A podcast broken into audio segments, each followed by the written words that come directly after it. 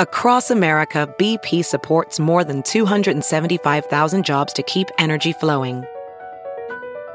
Jobs like building grid scale solar energy in Ohio and producing gas with fewer operational emissions in Texas. It's and, not or.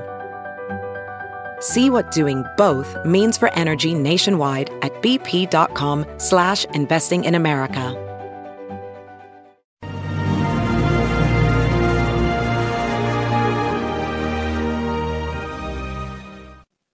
Hi, everyone. Judge Andrew Napolitano here for Judging Freedom. Today is Thursday, October 20th, 2022.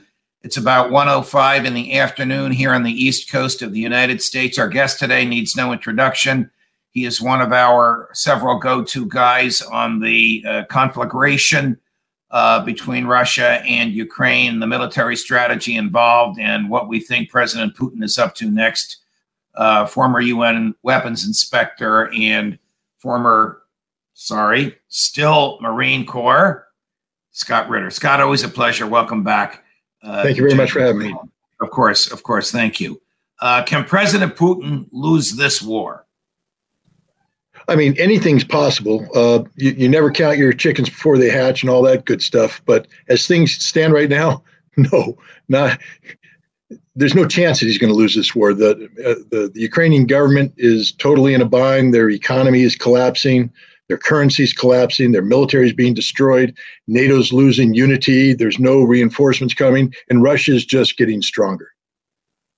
Why uh, do you think uh, declared martial law, which makes the lives of the people under whom it ha- it, will be enforced miserable?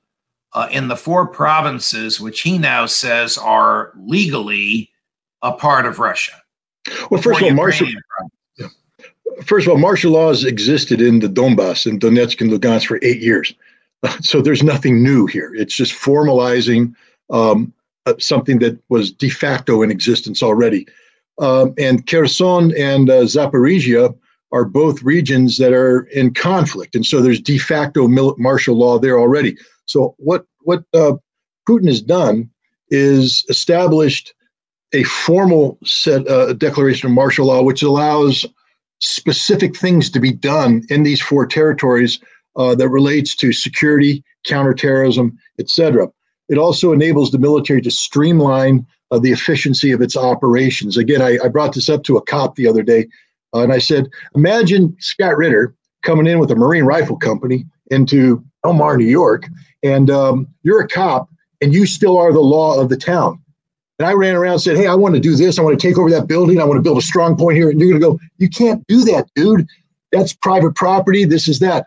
Now I come in and I say, hey, it's martial law cop, stand down. I'm in charge. People leave, strong point, checkpoint, obstacles. Which one's more efficient from a military standpoint? It's almost like it's almost like when the uh, not the Nazi uh, army took over France, and the Gestapo had to work with the local police in Paris. It's almost the same thing.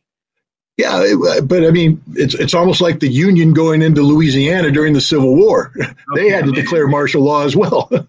okay, okay, okay, got it. So uh, yesterday, um, uh, my guest on uh, Judging Freedom was Jack Devine, whom I think you know of, uh, life lifer in the CIA, now retired. And at the time of his uh, retirement, he was very senior management. I asked him a lot of questions. We've cut some clips for him, uh, for you. Uh, here's uh, his comments. It's about 35, 40 seconds long. Here's his comments on the condition of the Russian military. They will lose. They cannot win. He's actually, it's not that he can't sustain against an insurgency like they tried in Afghanistan. He can't win the traditional part of it. He can't even get control over it before it starts to crumble. It crumbled when he went across. I didn't realize the poor condition of his military forces, their training, their leadership, communications, and the state of their equipment. Your response? Well, I, I mean, um, the proof is in the pudding. Uh, Russia's winning. Uh, their military is extraordinarily well led, professional. Do they make mistakes? Yes. Have they made mistakes? Yes. But the notion that they fell apart the moment they they took over 20% of Ukraine. So have, the idea that somehow they lost is absurd. have, have they since vacated or exited, whatever the military term is, a, a, a noteworthy portion of what they took over? Absolutely. They they traded space for time. Uh, we've had this conversation. They went in with too few resources. Uh, they tried to do too much with too little. That's changing right now. Um, ask Mr. Devine how the uh, Ukrainian power grid's looking right about now.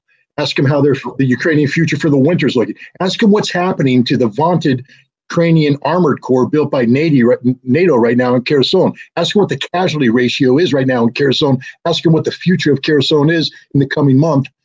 Uh, no, Russia's winning hands down. They're getting stronger every day. Ukraine's getting weaker. NATO's becoming more fractured. Here's um, your friend Jack Devine on psychological warfare being waged by President Putin. Does Putin seem to think that if he's vicious enough, attacking Ukraine infrastructure and utilities, power, heat, that NATO and the United States will either stop getting involved or force Ukraine to a negotiating table. He knows he cannot win on the battlefield. So therefore, he's not a quitter, by the way. He's going to double down. He's betting that we're weak. Cold winter. We're not going to stay the duration. We're sprinters. He's a long distance runner. And you look at what he's doing. He's firing these rockets. And it's like the old days when we've had a threat, we shoot rockets out into the desert, right? And said, oh, there, take that. So he destroys buildings and civilians. He's not winning anything on the battlefield. It's psychological. He's not winning anything on the battlefield. It's psychological. What do you say, Scott? I think General Armageddon, uh, Surovikin, the commander, the unified commander right now, would take uh, umbrage at everything he just said. I, I always laugh when people go, "Oh, he's the general's actual the general's actual first name is Armageddon." No, that's his nickname. Oh. Just to tell you what kind of guy he is. Um, but the, the the fact of the matter is, you know, I was in Desert Storm. We kicked off that uh, that conflict with a, a six week strategic air campaign where, to quote Jack Devine, we fired missiles everywhere. But there was a purpose to that. One of the things we did when we fired missiles, Jack, was to take out the power grid, Jack, so that the Iraqi government couldn't function. And you know that. Quit making crap up. The fact of the matter is, Russia, you know, you talk about psychological warfare, you know, the Russians have far greater affinity for the Ukrainians than we had for the Iraqis. And that's why they've taken a different approach. Now that NATO has become totally committed, Russia's had to change its approach. And the approach they're taking now is one that more replicates professionalism be brought in terms of waging total conflict nation. That's the change right now. Russia is waging near total conflict against Ukraine, and they're crushing it, Jack. Crushing All right. It. All right. I have, I have one more on Jack, but I'm, I'm going to talk to you a little bit just, just to let your blood pressure go down. Uh, Sorry. First of all, I have nothing but the highest respect for Jack. Nothing but the highest respect. Great stuff. You know, this is not Fox, and I don't have all the bells and whistles that I used to have. But if I did, we would have you and Jack on at the same time. And if I could afford it, I would invite you and Jack to my home, and we would the three of us would do the whole or our studio, and we would do this at the same time. Maybe we'll do it at Salenti's. He's got a big uh, studio and and uh, centrally, yeah. centrally located. But um, I drink I drink beer, not scotch. right. You uh, you mentioned winter, and Jack Devine uh, mentioned winter, and you and I have talked about uh, winter, which is now just a month and a half, two months away, although it's 30 degrees out here in northern New Jersey today. Uh, who who does the cold weather favor? The Ukrainians, Ukrainians, or the Russians? The Russians, one hundred percent. Why? Well, first of all, the, war is an extension of politics by other means, so we can't just look at the battlefield. But I'll start on the battlefield. Um, Russia is operating from a, a position of strength. They have gas, they have heat, they have energy, they have electricity. Uh, Ukraine's operation from a position of weakness. They got nothing. They're going to freeze to death. They've been begging NATO to provide them with 100,000 sets of cold weather gear because their troops don't have it. So the troops on the front line are going to be freezing. can't go home to warm up in the home because there's no gas. There's nothing. There's no electricity. They can't call home. There's no internet connectivity. Uh, they're losing big. But we have to go out broader because Jack Devine also talked about, uh, you know, the Putin's counting on weakness. Um, hey, Jack, what, what just happened in, uh, in England today? Liz Truss ain't prime minister anymore. How many more prime ministers is England going to have to cycle through before somebody comes in and recognizes that the economic problems England has are directly related to the sanctions they posed against Russia? The Germans are realizing that. The French are realizing that. The Italians are. All of Europe is. It's not psychological warfare, Jack. It's economic reality.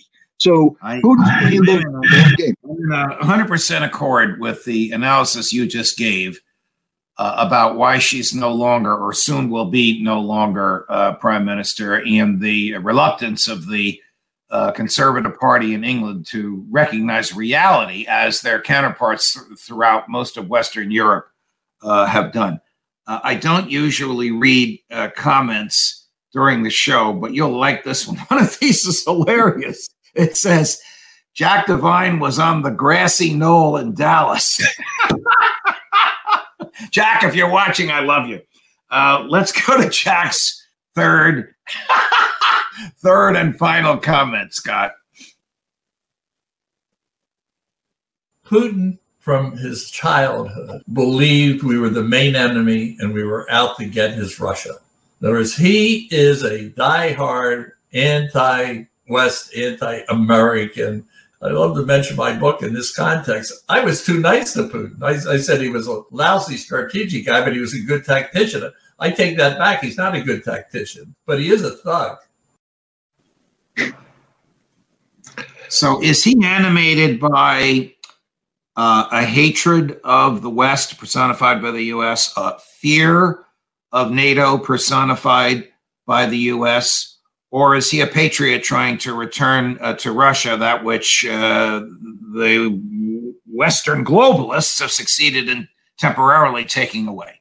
How's that? I think it's I think it's the last one. He's a patriot. Look, he served his country in the uh, in the KGB. And Jack, if you got a problem with that, then guess what? Who has a problem with you serving your country in the CIA? Uh, he served his country as honorably as you did, Mister Devine, in a different service uh, not with the same level of seniority, too. Keep that in mind. He was a lieutenant colonel doing a mundane job in Dresden, Germany, when the cold when the when the wall came down. He went back to St. Petersburg unemployed. He drove a taxi for a while, got a job with Mayor Sobchak's office, and anybody who dealt with him, from the U.S. consular to every non non governmental people, said he was the most honest man they ever dealt with. Never took a bribe, never asked for a bribe.